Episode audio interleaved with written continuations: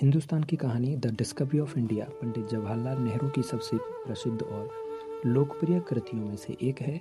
उन्होंने इसे नौवीं और सबसे लंबी कैद 9 अगस्त 1942 से 15 जून 1945 के दिनों में पाँच महीनों के भीतर लिखा था। जी हाँ दोस्तों, हेलो एंड नमस्कार, मैं हूँ आपका दोस्त और होस्ट योगेंद्र शर्मा और शर्मा योगेंद्र शो में आपका स्वागत है।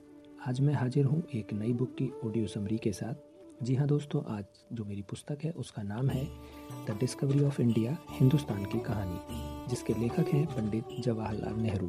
तो आइए चलते हैं इस पूरी बुक समरी को सुनने के लिए। आप मेरे चैनल को सब्सक्राइब करें ताकि आपको मेरे सभी एपिसोड समय पर मिलते रहें। धन्यवाद।